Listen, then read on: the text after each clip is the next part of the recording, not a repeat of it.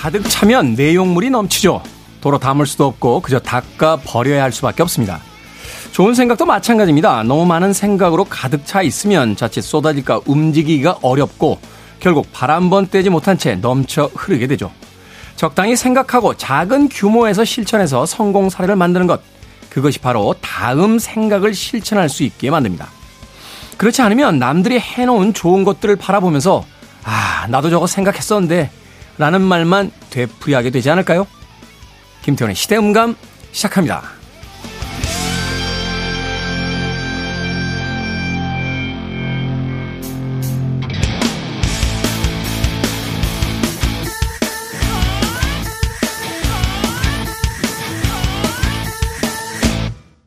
그래도 주말은 온다. 시대를 읽는 음악 감상의 시대음감 김태훈입니다.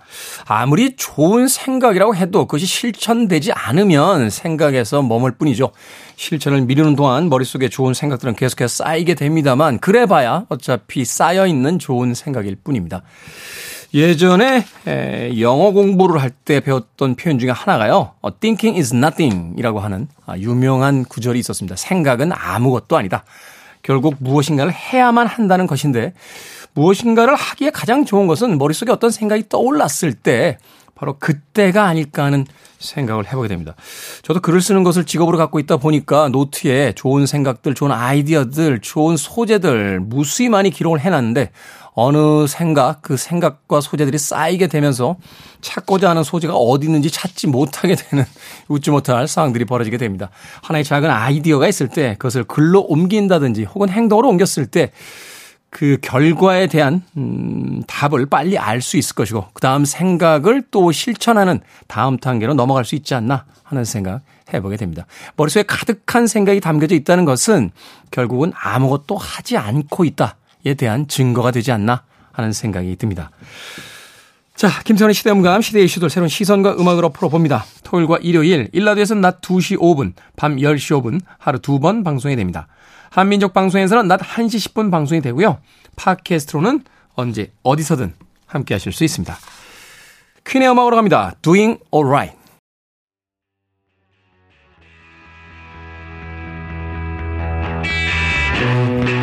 계절에 조미료를 친다면 그것이 바로 음악이라는 이야기가 있습니다. 다시 찾아온 가을, 그 풍미를 더해줄 우리 시대의 음악 이야기, 시간을 달리는 음악. 김경진 음악평론가 나와 계십니다. 안녕하세요. 네, 안녕하세요. GD 박보검 원빈, 그리고 우리 김경진 평론가의 공통점. 머리가 길다는 거죠. 장발 헤어스타일. 야, 머리 왜 안 자르시는 거예요? 제가 6, 70년대 음악을 좋아하잖아요. 음. 그래서 더 나이 들고 머리 기르는 것보다 그냥 조금이라도 덜 먹었을 때 길러보자. 한번 길러보자. 네. 사실 우리가 이제 학교 생활하고 이러면서 또 사회생활 하면서 머리가 짧게 자르게 되는 게 사실은 어떤 어 흐름이었는데 네. 이제 지금 이제 자유 직종을 가지고 계시니까 그렇죠. 이 때 한번 좀 길러보자. 네. 아, 콧수염만 기르면 약간 그 전성기 때 존 보넴 같아요. 그렇게까지 하고 싶지는 않고요. 레드 제플린에 들어오면 존 보넴 아닌가? 아니면 조지 해리슨하고 약간 분위기가 비슷한 것 같아요. 어, 그건 굉장히 음. 어, 기분 좋은 말인데요. 원빈보다 더. 아, 그래요? 어, 그렇죠. 음악을 좀 들으시는 분은 알죠. 예, 존 보넴은 아니야. 조지 해리슨, 조지 해리슨 약간 미소년 스타일이잖아요. 그렇죠. 어, 머리 길러 굉장히 멋있었었고. 네. 그렇군요. 김경진 음악평론가는 존 보넴은 거부한다. 하지만 조지 해리슨은 기꺼이 받아들였다. 라고 이야기를 하셨습니다. 자, 시간을 달리는 음악. 오늘은 어떤 음악을 만나봅니까? 네. 그, 지난번에 예전에 그 스팅 이야기를 할 때. 네. 폴리스의 Every Breath You Take라는 곡을 소개해 드렸었어요. 사실 네. 스토킹에 관련된 곡인데. 그렇죠. 네, 낭만적으로 부르죠. 많은 사람들이 그 생각하는 갖고 있는 이미지가 아니라 어, 좀 뜻밖의 의미를 포함하고 있는 그런 노래들이 여러 곡이 있습니다. 사실 네. 그 중에서 몇 곡을 또 오늘 골라왔습니다. 예전에 그 스팅 인터뷰 보는데 그 앤디 깁하고 아마 어떤 여자 가수가 그 곡을 그 듀엣곡으로 불렀던 모양이에요. 아. Every Breath You Take를 아주 네. 낭만적으로. 네. 스팅 인터뷰를 했는데 그곡 그렇게 부르면 안 된다. 그런 이야기가 아니다라고 해서 자기 그 TV 프로 보다 너무 당황했다고. 네, 네. 이런 얘기를 한 적인데 사실은 우리가 이렇게 팝 음악에 대해서 가사에 대한 어떤 이해가 깊지 않았을 때 제목만 보고 그렇죠. 어떤 상황에 이렇게 선곡하게 네. 되는 음악들이 있는데 네. 그게 사실은 이제 그런 의미가 아니라는 거. 네. 예전에 졸업 시즌만 되면 제니스 이안의 at 세븐틴이 그렇게 많이 나왔어요.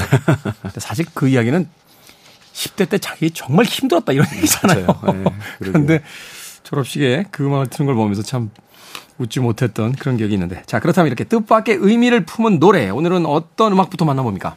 네, 먼저 소개해드릴 곡은 보니엠의 Rivers of Babylon입니다. 보니엠. 오, 네. 첫 등장 음악부터 예사롭지 않은데요. 이게 보니엠이다. 네. 어, of Babylon. 네. 네.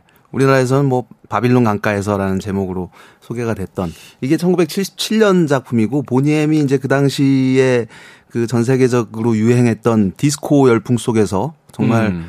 어, 특히 유럽에서 정 폭발적인 인기를 누렸던 팀이죠. 다국적 팀인데 다국적 팀인데 이제 독일계로 분류를 했죠. 그렇죠. 어, 독일에서 이제 제작이 됐었으니까 네. 어 자메이카인이 두 명이 포함되어 있는 어 그리고 이제 다른 두 멤버도 그 카리브해 이제 여러 나라들에서 온 사람들인데 이 바, Rivers of Babylon이라는 이 곡은 굉장히 흥겨운 또 낭만적인 멜로디 거기에 이제 왠지 이제 이 강가에서 뭔가 좀 로맨틱하게 들리는 음. 그런 요소들이 있어요. 그리고 우리나라에서는 어 어떤 개그맨이 이제 다들 이불 개고 밥 먹어 뭐 이런 이런 이야기를 한 덕분에 뭐 굉장히 친숙한 곡인데 사실은 이게 굉장히 역사적인 의미를 품고 있는 노래입니다. 네. 어, 성경의 구약의 시편에 등장하는 내용을 어, 차용한 노래인데 네. 이 바빌론 기원전 6세기로 거슬러 올라가는 이야기예요. 어, 바빌론이라는 곳은 바빌로니아라는 곳은 메소포타미아 문명의 중심지죠. 근데 그렇죠. 기원전 6세기에 이 바빌론 문명을 가장 그 흥하게 만들어 놓은 인물이 당시의 황제였던 네부카드네자르 2세입니다. 이 네부카드네자르라는 예전에는 그 성경식 표현으로 느부갓네살이라는 이름으로 어, 알려져 있었어요. 지금도 아마 성경에 그렇게 기록돼 있어요. 그렇죠. 어, 누가 예. 네. 그래서 그 매트릭스의 그 우주선 이름이 느부갓네살 그렇죠. 호잖아요. 음. 그리고 뭐 그 사람들이 모여 있는 도시를 또 자이온이라고 시온이라고 음, 음, 하고 음, 음, 시온이라고. 그래서 그런 이제 성경의 reference들이 많이 있는데 이 노래에서 그 바빌론 강가에서라는 의미는 이 네부카드네자르 2세 시절에 이 사람이 이제 그 역사적으로 남긴 업적들이 많이 있죠. 그 유명한 어 바빌론 성벽의 이슈타르의 문이라든지 그 바벨탑에 흔히 바벨탑 모델이 됐다고 알려진 지구라트를 만들었다든지 또뭐 네. 자기 아내를 위해서 공중 전원- 정원을 만들었다든지 뭐 이런 이야기들이 있는데 어, 이 성경에도 나오는 대표적인 사건이 하나 있어요. 소위 바빌론 유수라고 불리는 사건입니다. 음. 그 유수가 이제 뭐 흐르는 물이 아니라 잡아 가뒀다는 의미예요. 네. 당시 바빌론이 예루살렘 그 유다 왕국을 침공을 해서 유대인들을 다 잡아서 노예로 데리고 옵니다. 당시에 이제 전쟁하면은 이제 포로들이 다 노예죠. 예, 그렇죠. 그래서 이제 그 낯선 땅에 이국에 끌려온 이 유대인 노 노예들의 심정을 담은 노래가 이 바빌론 강가에서라는 음. 작품이에요. 그러니까 바빌론 강가에 앉아서 시온을 생각하며 울었다. 가사가 이렇거든요. 그러니까, 그러니까 시온은 이제 이상향이잖아요. 그렇죠. 그러니까 망향가네요, 일종의. 그렇죠. 네, 예. 네. 그래서 그 우리를 잡아가둔 이 어, 나쁜 사람들이 노래를 부르라고 하는데 도대체 어떤 노래를 불러야 할지 음. 이제 이렇게 굉장히 어떻게 보면 이제 슬픈 내용을 담고 있는 노래예요. 근데 이거를 이 작품이 원래 1970년에 자메이카의 멜로디언스라는 그룹이 쓰고 노래했던 작품입니다. 아, 근데 왜 하필이면. 예, 음. 자메이카에서 또 왜 이 성경에 나오는 내용을 가지고 이런 노래를 만들었냐면 자메이카라는 나라가 이제 오랫동안 영국의 식민지 생활을 했었고 그 90% 이상이 또 이제 흑인으로 구성된 음. 그리고 라스타파리라는 종교를 가지고 있는 사람들입니다. 그 종교의 핵심 그 이념이 어 시온으로 상징되는 이상향으로 우리는 가야 된다. 그래서 음. 이들이 이야기하는 이상향은 아프리카예요. 그리고 바빌론은 타락의 타락을 상징하는 그 서구의 문명 도시, 음, 문명 네. 사회를 의미합니다. 그래서 자메이카인들 자신들이 처한 상황을 그 성경에 등장하는 내용에 빗대서 쓴 노래가 Rivers of Babylon이라는 작품이고 이거를 이제 보니엠이 디스코 리듬으로 편곡을 해서 어 히트시켰던 어 그랬던 곡인 거죠. 그러네요. 사실 이제 미국에서도 이제 흑백 인종 차별이 한참 격렬하던 시기에 이제 흑인들 사이에서 어, 아프리카로 돌아가자 뭐 이런 네. 운동도 있었었고 네. 시온이라고 이제 이야기를 하셨는데 이제 시오니스트들 소위 이제 그 팔레스타인과 이제 그 분쟁을 하고 있는 사람들 중에서도 네. 유대인들도 분류하더라고요. 그러니까 네. 시오니스트들, 그러니까 이스라엘을 건국해야만 한다. 이스라엘에 네. 돌아가서 살아야만 한다라고 주장하는 사람들과 아니 그냥 유대인은 다른 지역에 머물면서도 유대인으로서 존재할 수 있다라고 네. 하는 그 두 개의 갈래가 완전히 극명하게 나눠져서 사실 대립하고 있는 것들은 일반적인 유대인들이 아니라 이제 시오니스트들이다 뭐 이런 이야기를 하기도 하던데 네. 그러니까 결국은 그런 여러 가지 어떤 역사적인 그 이 맥락 속에서 고향을 떠난 이스라엘의 유대인의 그 노예들이 네. 고향을 그리워하면서 부른 노래다. 그렇습니다. 네. 그걸 우리는 우리는 언제쯤 바빌론 강가에서 사랑을 속삭여 볼까? 막 이런 식으로 진짜 이거를 사용을 했으니까 그러게. 완전히 뜻밖의 의미를 네. 품은 노래다. 하필이면 또 보니엠이 부르는 바람에 예, 보니엠이 그런 종류의 노래를 부를 거라고는 생각을 못했기 때문에 아마도 지금까지 잘못 이해된 음악 중에 하나가 아닌가 하는 생각이 드는군요. 디스코가 한참이던 1977년 발표한 보니엠의 Rivers of Babylon 오늘 김경진 음악평론가가 소개해 주신 설명해 주신 그 내용을 한번 머릿속에 담고 음악을 감상해 보셨으면 좋겠습니다. 듣습니다. 김태훈의 시대 음감, 김경진 음악평론가와 함께 우리 시대의 음악 이야기, 시간을 달리는 음악 함께하고 계십니다. 오늘 우리가 미처 몰랐던 뜻밖의 의미를 품고 있는 노래들을 만나보고 있는데요. 그 첫 번째 곡으로 보니엠의 Rivers of Babylon 듣고 왔습니다. 자, 다음 곡은 또 어떤 곡입니까? 네, 1994년에 우리나라에서 굉장히 사랑을 받았던 그 아일랜드 출신의 그룹이죠. 크랜베리스가 노래했던 좀비라는 음, 곡이 있습니다. 좀비. 네. 그 크랜베리스가 뭐 그 데뷔작에 수록했던 Dreams라는 곡이 또 왕가의 영화에서 리메이크가 돼서 수록이 되기도 했었고 네. 또이 좀비가 수록된 두 번째 앨범에서는 Ode to My Family라는 그 곡이 또 특히 많은 사랑을 받았었는데 음, 네. 좀비 역시 당시에 뭐 빌보드 Modern Rock 차트에서 상위권 어 기록을 했었고 어 국내에서도 그 방송에서 굉장히 많이 흘러나왔던 곡이에요. 근데 왜 좀비냐 하필이면 좀비 이게 뭐 영화에 나오는 그 좀비를 노래한 거냐라고 하는 사람들도 있었고 하지만 그러기에는 어 노래 노래가, 노래 너무 분위기가 음, 네. 초연하죠. 그렇죠. 어, 어. 네. 이 노래는 사실 그 아일랜드와 북아일랜드 특히 이제 북아일랜드 분쟁이라고 불리는 영국 간의 대립이 요 바탕에 깔려 있는데 음. 어 이제 아일랜드와 북아일랜드가 나뉘어지고 어 영국이 이제 북아일 북아일랜드가 이제 영국에 편성이 되면서 네. 소위 그 IRA라고 불리는 아일랜드 공화국군이라고 불리는 이 단체에 테러가 수십 년 동안 자행이 돼 왔어요. 계속해서 벌어지죠. 네, 60년대 말부터 이제 90년대 말까지 거의 한 30년 이상을 그래서 그 기간 동안 죽은 사람 이 테러로 인해서 죽은 사람만 3천 명이 넘는데요. 뭐 만 회 이상의 폭탄 테러가 있었고 아일랜드, 영국 뭐 이런 항공기 납치부터 시작해서 네. 요인 저격 뭐 엄청났죠. 아예. 네. 네. 그래서 뭐 대표적인 게 뭐 1972년에 그 북아일랜드에서 벌어진 소위 그 피해 일요일이라고 불리는 블러디 썬데이라고. 네. 네. 그 영국 공수부대들이 여기는 이제 영국 쪽에서 이제 발표를 민간인에게 어. 발표를 한 건데. 공수부대들이 조준 사격했잖아요, 민간인들을. 네, 그, 그랬죠. 음. 근데 이제 1993년에 이 크랜베리스가 영국의 그 워링턴이라는 곳에 투어를 투어 때문에 머무르고 음. 있었대요. 근데 그날 IRA가 폭탄 테러를 저지릅니다. 음. 쓰레기통에 이제 설치한 폭탄이 폭발하면서 공교롭게도 그 하필이면 3살과 12살짜리 어린이가 사망을 했어요. 그래서 아. 이 사건에 그 크랜베리스의 리더인 돌로레스 오리어던이 굉장한 충격을 받습니다. 음. 그러고 나서 쓴 노래가 이 좀비라는 노래예요. 음. 그러니까 그 두 나라 간의 그 분쟁 그리고 어 이 폭탄과 이런 걸 가지고 자기 이념을 관철시키려고 하는 이런 사람들에 대한 어 자기는 정말 이해를 못 하겠어. 그래서 가사에 나는 아니야. 나는 아니고 나 내 가족도 아니야. 근데 마치 그들 머릿속에 있는 건 좀비 같이 어, 생각도 할 수 없고, 음. 어, 다른 걸 느끼지도 못하는, 거기에 이제 빗대서 표현을 한 노래가 이 좀비라는 노래입니다. 음, 그렇군요. 우리는 이제 이걸 그 장르물로서의 어떤 좀비를 이렇게 떠올리게 되는데, 그렇죠. 그게 아닌 네. 거죠. 네. 그러니까, 어, 너무 충격을 받은 나머지 나는 아무 네. 생각도 할 수 없는, 네. 음, 그런 상황이야. 뭐 이런 것을 이제 고백하는. 네. 예. 지금은 IRA가 이제 해체가 됐죠. 그렇죠. 예.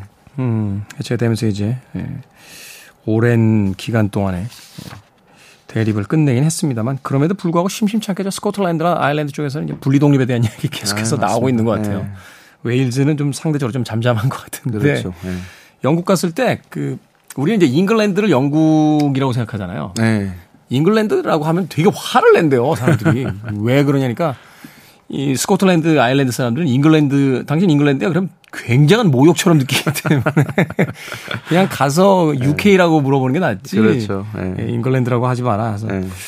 어린 시절에 배웠던 기억이 납니다. 그만큼 우리가 또 이제 세, 세계의 어떤 역사들, 해외의 어떤 그 상황들에 대해서 어, 잘 몰랐던 시절이 또 있었던 것이 아닌가 하는 생각이 드는데. 네. 자, 크란베리스의 좀비 듣겠습니다. 돌라리스 오리어던의 목소리 오늘따라 조금 더 구슬프게 들리는군요. 크란베리스의 좀비 듣고 왔습니다. 1994년에 발표됐던 음악이었습니다.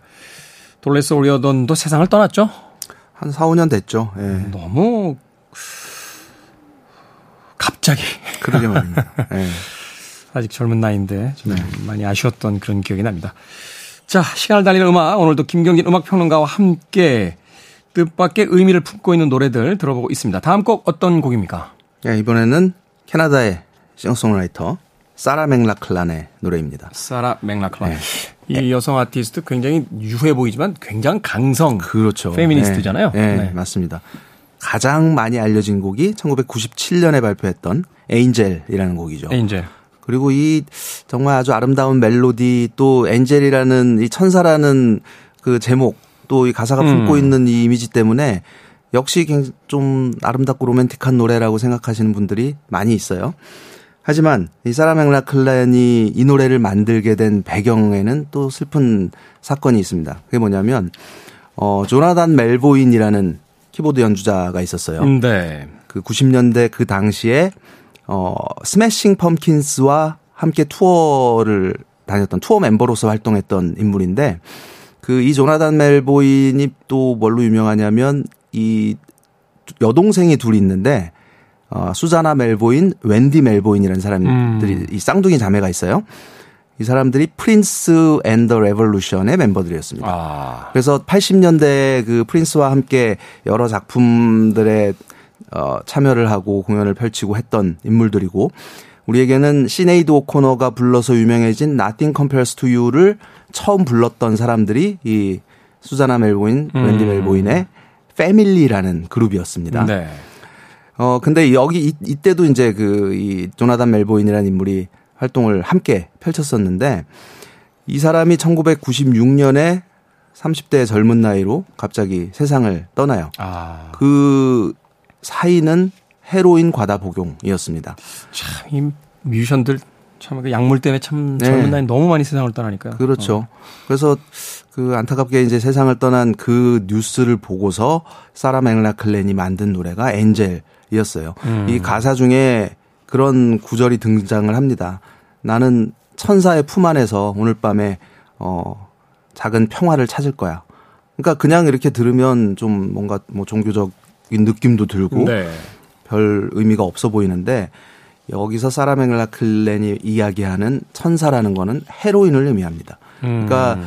어 마약 때문에 세상을 떠난 뮤지션의 그 이야기를 보면서 자신도 이제 현실 도피를 하기 위해서 뭐 여러 가지 힘든 그 선택을 하기도 했고 했지만 음. 뭐 마약을 해본 적은 없지만 음. 이 마약이라는 게 얼마나 달콤하게 다가올 수 있는지를 일종의 경고처럼 어, 이야기한 노래가 엔젤이라는 곡인데 그러기엔 참 아름다운 노래죠. 네. 네. 그런 의미를 품고 있는 노래입니다. 그러네요. 사실은 이 사라 맥락클란 어, 그 특유의 어떤 분위기가 있어서 네. 이 음악이 굉장히 어떤 낭만적인 혹은 어떤 그 종교적인 어떤 내용을 담고 있는 곡인가 이렇게 생각을 해보게 되는데 네. 사실은 친했던 어떤 동료를 잃은 에, 그 슬픈 마음을 가지고 이제 일종의 애도 곡으로서 그렇죠. 네. 만들었던 이 사라 맥락클란 활동도 굉장히 많이 하잖아요. 릴리스 페어인가요? 그 여성 네, 아티스트로만. 네. 그 초대되는 초대해서 이제 공연하는 그 페스티벌. 페스티벌의 이제 창 창업 창립자죠. 그렇죠. 네. 음.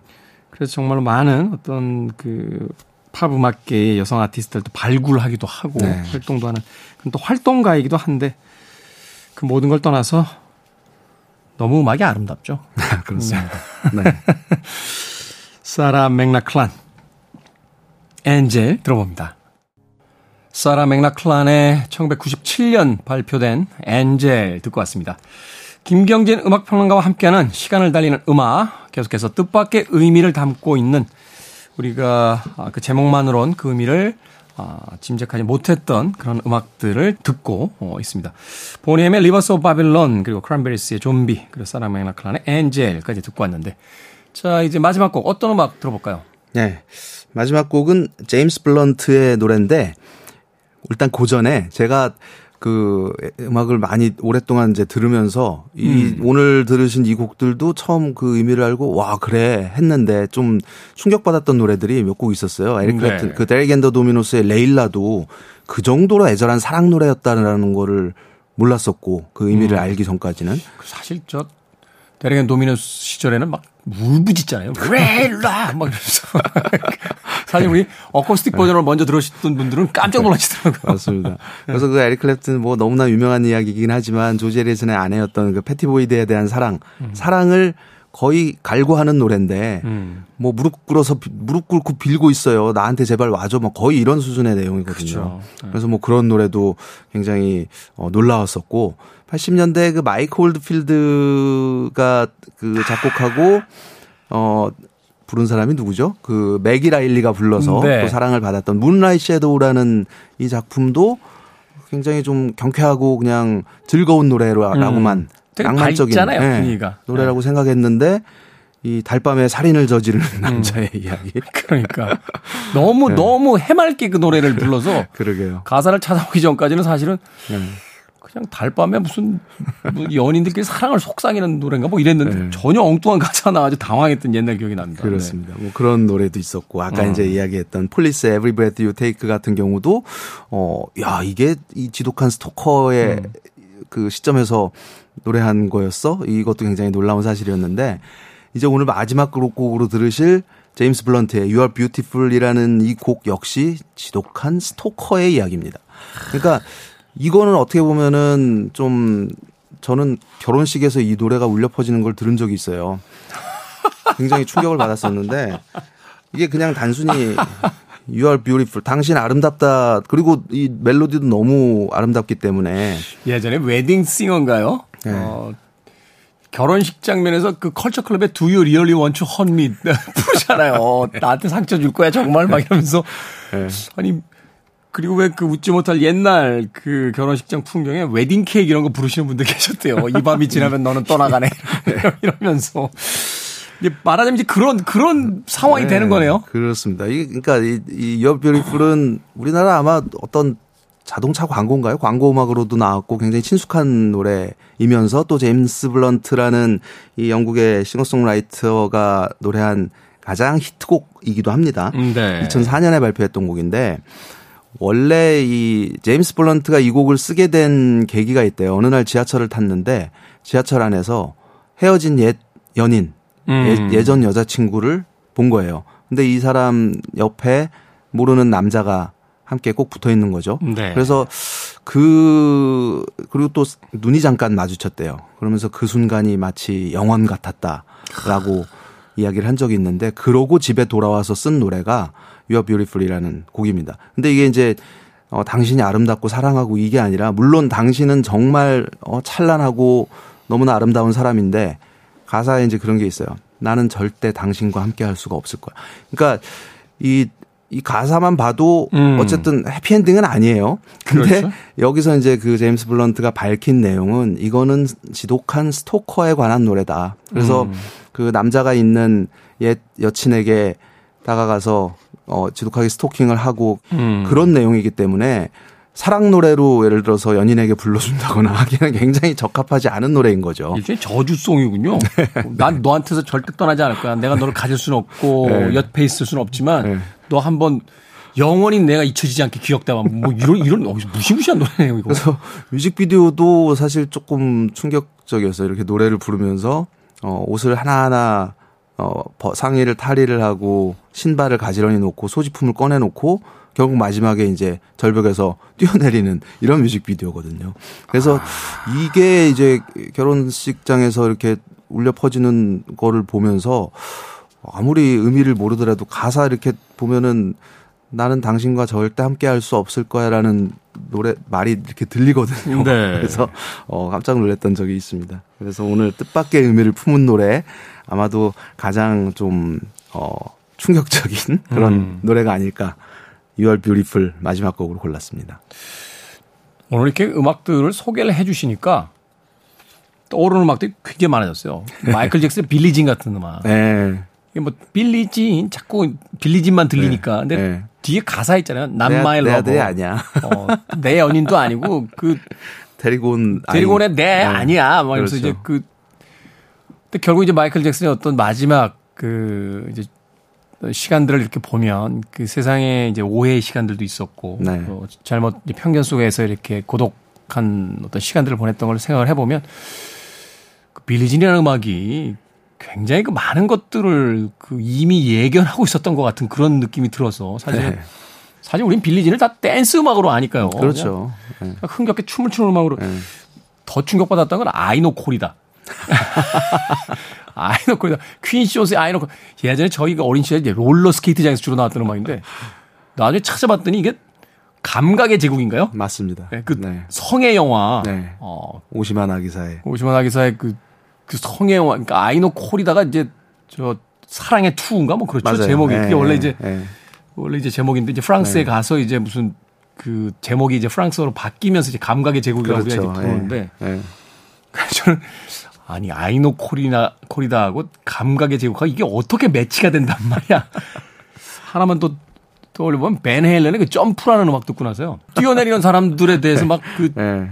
말하자면 좀 좋지 않게 막 이렇게 하는 네. 거잖아요. 네. 그러니까 이거를 우리 또 항상 어떤 경쾌한 그렇죠. 어, 오늘 아침 힘내십시오. 네. 벤 헤일런입니다. 점프 뭐 이러면서 음악 들었던 적이 있어요. 그래서 네.